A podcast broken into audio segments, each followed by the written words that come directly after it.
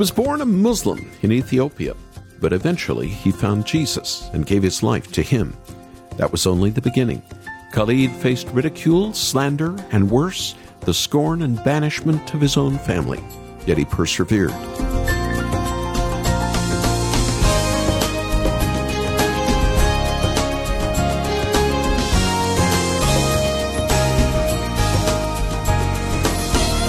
Once his family got news of his conversion to Christianity, they implored Khalid to recant, to change his mind. But he just couldn't let go of Jesus. The hatred he received in the backlash was almost too much. He was forced to leave his home, no longer getting support from his family. He had no food, no shelter, no source of income. Khalid was sad and he felt hopeless. When he was with his family, he was comfortable. Now alone with Jesus, he felt miserable. But the promise, I will never forsake you, rang in his ears, and he refused to turn away from his Savior. Khalid's story reminds us of the steadfastness of Jesus and the enduring power of grace. Welcome to Haven today here on St. Patrick's Day. I'm Charles Morris, sharing the great story that's all about Jesus, and we've been in a series all week called How Sweet the Sound. All week, we've been thinking about the beloved hymn called Amazing Grace. And as I've pointed out, this year marks the 250th anniversary. So many have sung this song in churches all around the world. Sublime gracia del Señor من قلبك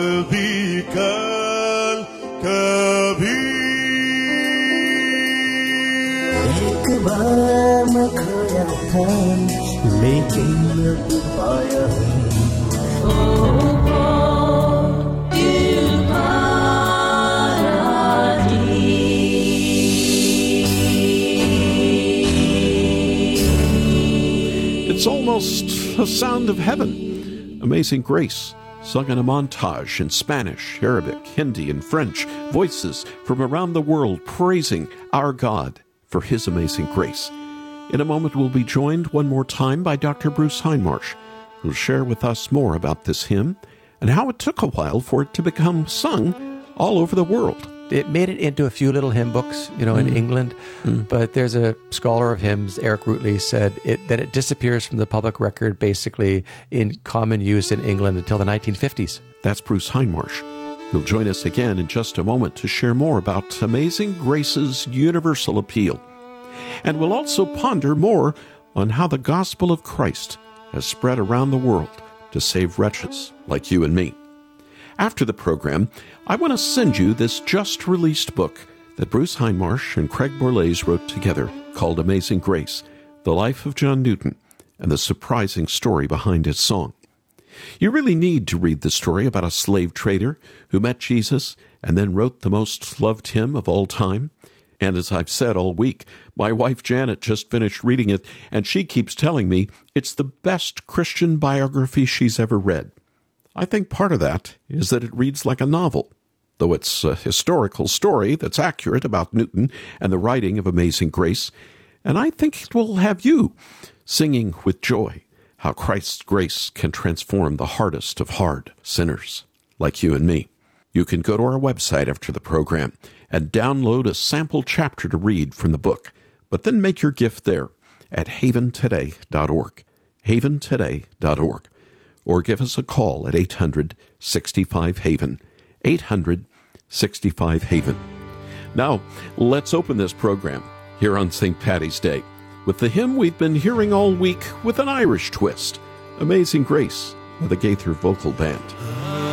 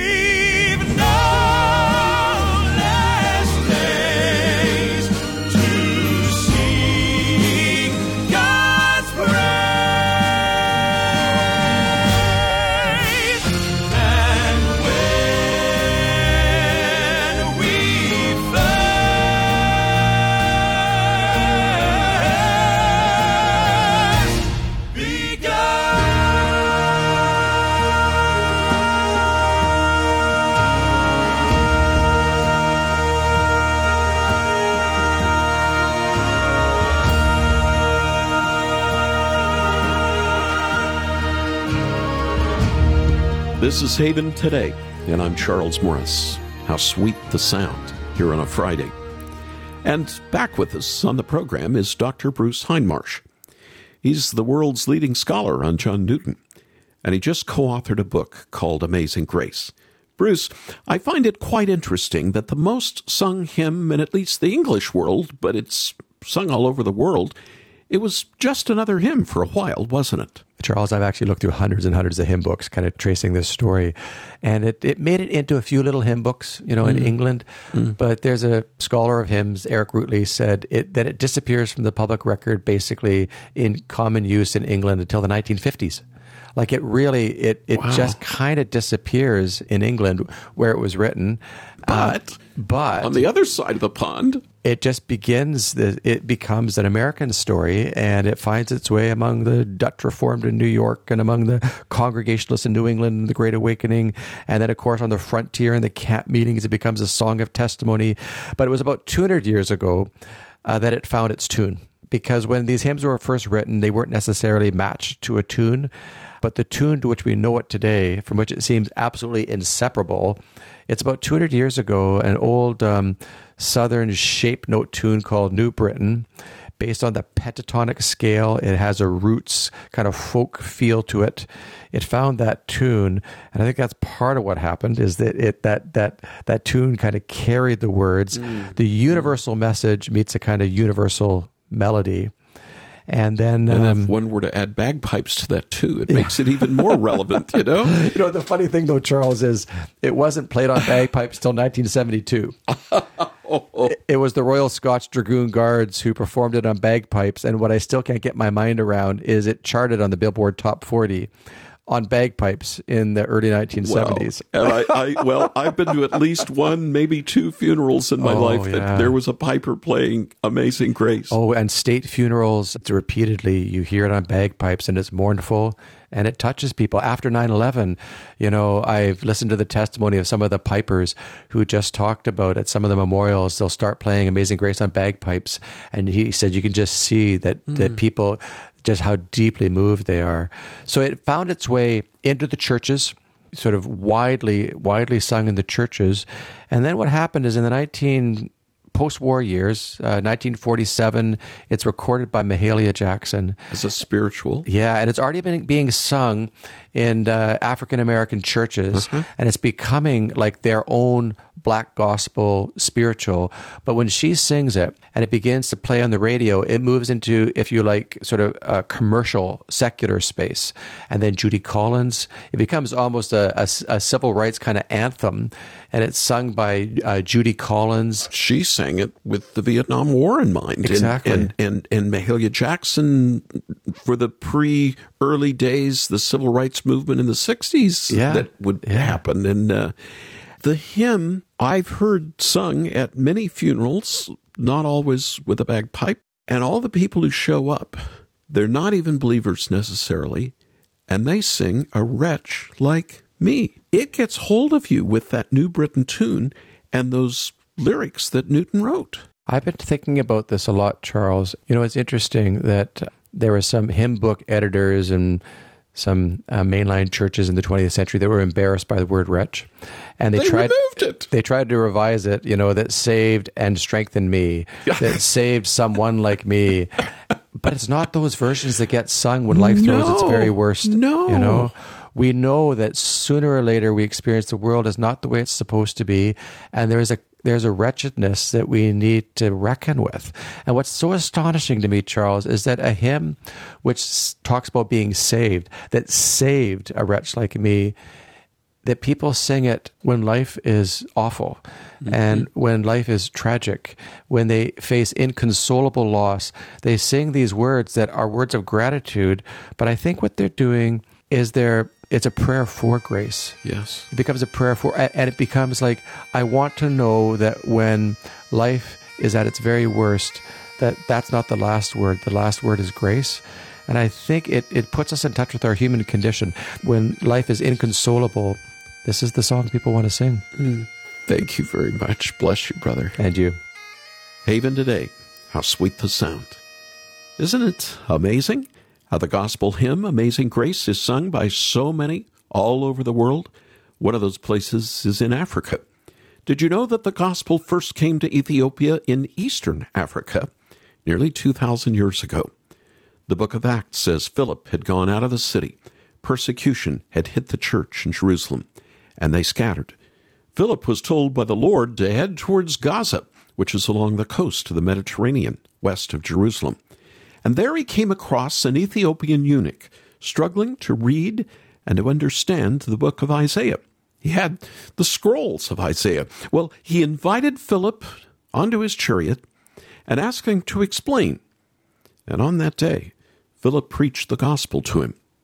And then he took the gospel with him back to Ethiopia. And now today you can go to Ethiopia and you can hear Christians singing praise to the Lord, including Amazing Grace.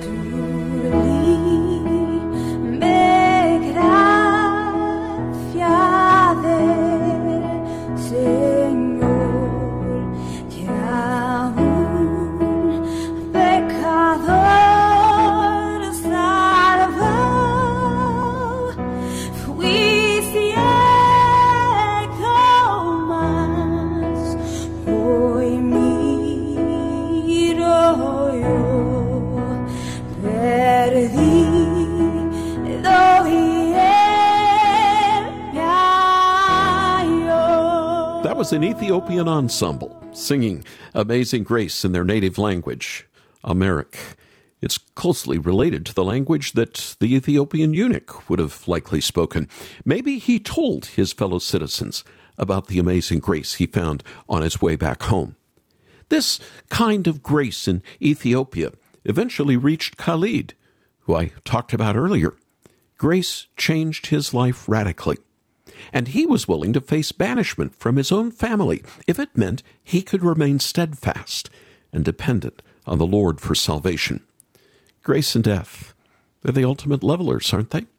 No matter who you are, or where you're from, or whatever you've done in this life, you're going to die. And we all know this. Death is indiscriminate. It doesn't care if you're rich or poor, if you've lived a good life, or if you've treated others terribly. It comes for everyone. And it's the same with grace. It doesn't matter who you are, or where you're from, or what you've done. Everyone needs grace in order to be saved. Grace does not take into account whether you have lived a good life already or if you have not. It does not discriminate between young and old. At the end of the day, everyone who's saved can resonate with John Newton's opening line Amazing grace, how sweet the sound that saved a wretch like me. Sometimes I hear pushback on this because it's not healthy to view yourself in such a negative light all the time. I don't have to rehearse the stats on self esteem and social media. Young girls and boys being shown or told that they're not good enough eventually face depression and anxiety. So, why would we want to walk around thinking of ourselves as a wretch? I think that's a pretty good question to ask today. And I think the first thing we need to remember is that the Lord made all things good. And when he made humans, he said, very good. The Bible says God made us in his image, both male and female. You, me, every human who has ever lived is an image bearer of the Almighty. And we were originally created good. But then there's also something else to remember. We're image bearers, but we have also sinned against the Lord. From Adam and Eve all the way to you and me, we're fallen image bearers. Because only God is perfect, perfect in goodness, perfect in holiness, perfect in justice and love. But we have all sinned, and that means we've all fallen far short of God's glory and perfection. Compared to the Almighty, we are not good. We are not holy. We are not just or loving. And in that way, we are wretches. The dictionary defines this word as a miserable person, one who is profoundly unhappy, but it can also be a despicable or vile person as well. That's a wretch. And John Newton felt this after all he had done. He was a miserable person. He had done despicable things, but Christ saved him. And so, when someone like Newton, or you or me, admit our sin and come to Jesus for forgiveness, salvation is nothing less than sweet. But we have to be willing to admit that we are wretches and we only need grace to redeem us. There's a story in Luke 18 that illustrates this perfectly. A tax collector and a Pharisee approached the temple for prayer. Listen how Luke tells the story. To some who were confident of their own righteousness and looked down on everyone else, Jesus told this parable. Two men went up to the temple to pray. One was a Pharisee, and the other a tax collector. There was the Pharisee standing by himself, praying out loud so everyone could hear him. God, I thank you that I am not like other people, robbers, evil doers, adulterers, or even, no doubt pointing to him, even like this tax collector. I fast twice a week, and I give a tenth of all I get. But the tax collector, now he was another story. He was standing by himself, off at a distance. He would not even look up to heaven but beat his breast, and he said, God have mercy on me, a sinner. And then what did Jesus say? Remember? Jesus said, I tell you that this man, rather than the other, the Pharisee, went home justified before God. For all those who exalt themselves will be humbled, and those who humble themselves will be exalted. So there you have it. Two sinners going to the temple to pray but only one of them acknowledged his sin. And the contrast between these two could not have been more obvious in the parable or more shocking to the people who were listening that day. In those days, the Pharisees were the respected ones. They were seen as the more pious, the more serious about their faith. But Jesus told this story of this one Pharisee and this one tax collector. And as you know, tax collectors were seen as traitors to their country they were Jews who worked for the Roman state. They extorted their own relatives in service to the Roman oppressors. They were seen as some of the worst sinners. But here is this story, and the roles were completely reversed. The righteous and faithful Pharisee was arrogant and haughty.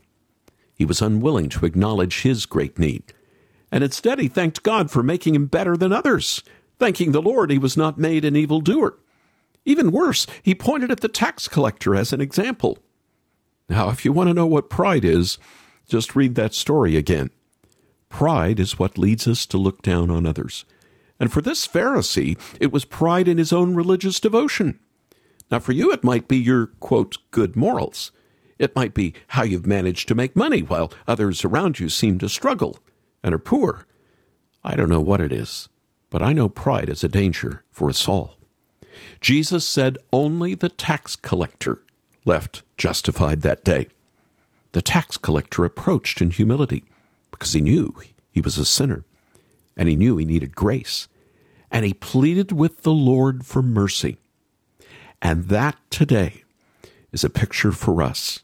When we approach the Lord, are we puffed up with the pride about all we've done? Or do we know how deeply we're in need of His grace? Do we approach saying, Thank God I'm better than those other people? Or do we come saying, Oh Lord, have mercy on a wretch like me? Your grace that leads the sinner home from death to life forever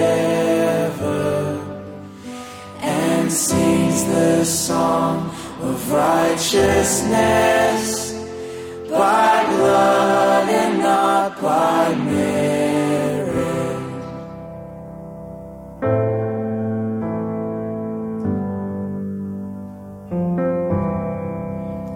Your grace that reaches far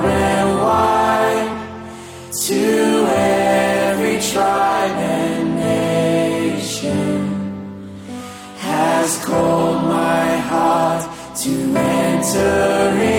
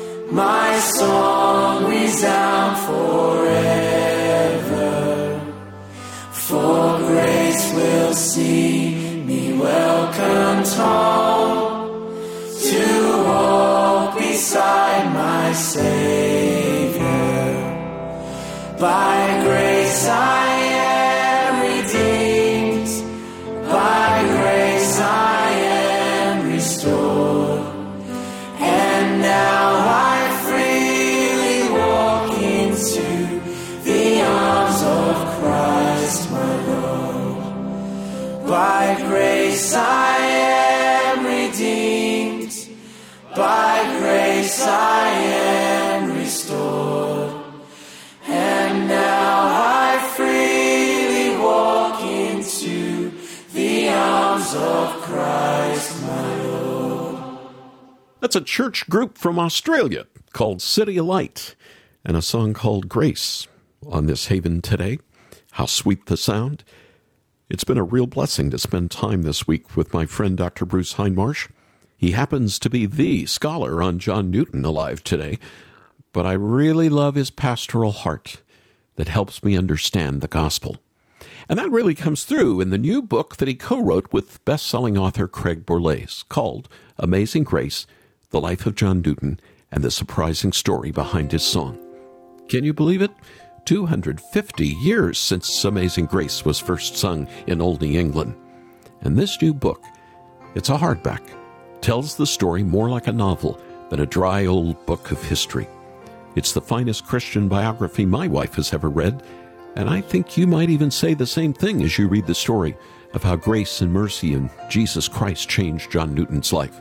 So, for your gift to the ministry, I'm going to send you right away a copy of this just out hardback book, Amazing Grace The Life of John Newton and the Surprising Story Behind His Song. Come to our website, haventoday.org. Read the sample chapter we've put up, haventoday.org. Make your gift and ask for the book. Or you can call us at 865 Haven. 865 Haven. And just as we go, if you'd like to hear my full conversation with Dr. Bruce Hindmarsh on John Newton and his famous hymn, I encourage you to take a listen to our Great Stories podcast. You can find it wherever you get your podcasts or learn more at haventoday.org. I'm Charles Morris. Thanks for joining me. Won't you come back again next week when again together we'll share the great story? It's all about Jesus here on Haven Today. Here for your encouragement and your walk with Jesus. I'm Charles Morris with Haven Ministries, inviting you to anchor your day in God's Word. Maybe you had this experience when you were a young child. Out and about with your mom or dad in a big store, suddenly turned around and realized you couldn't see them. Where did they go? Am I all alone? Have I been abandoned? That moment of realization and fear has to be one of the worst feelings anyone, especially a child, can experience. Think about one of the things Jesus said on the cross. Quoting Psalm 22, our Lord cried out, My God, my God, why have you forsaken me? This was suffering that you and I can't ever imagine. Jesus was forsaken so that you and I would never be forsaken by our Lord. As the prophet Isaiah reminds us, by his wounds we are healed. What a Savior. Get started with Anchor Devotional today. Visit getanchor.com.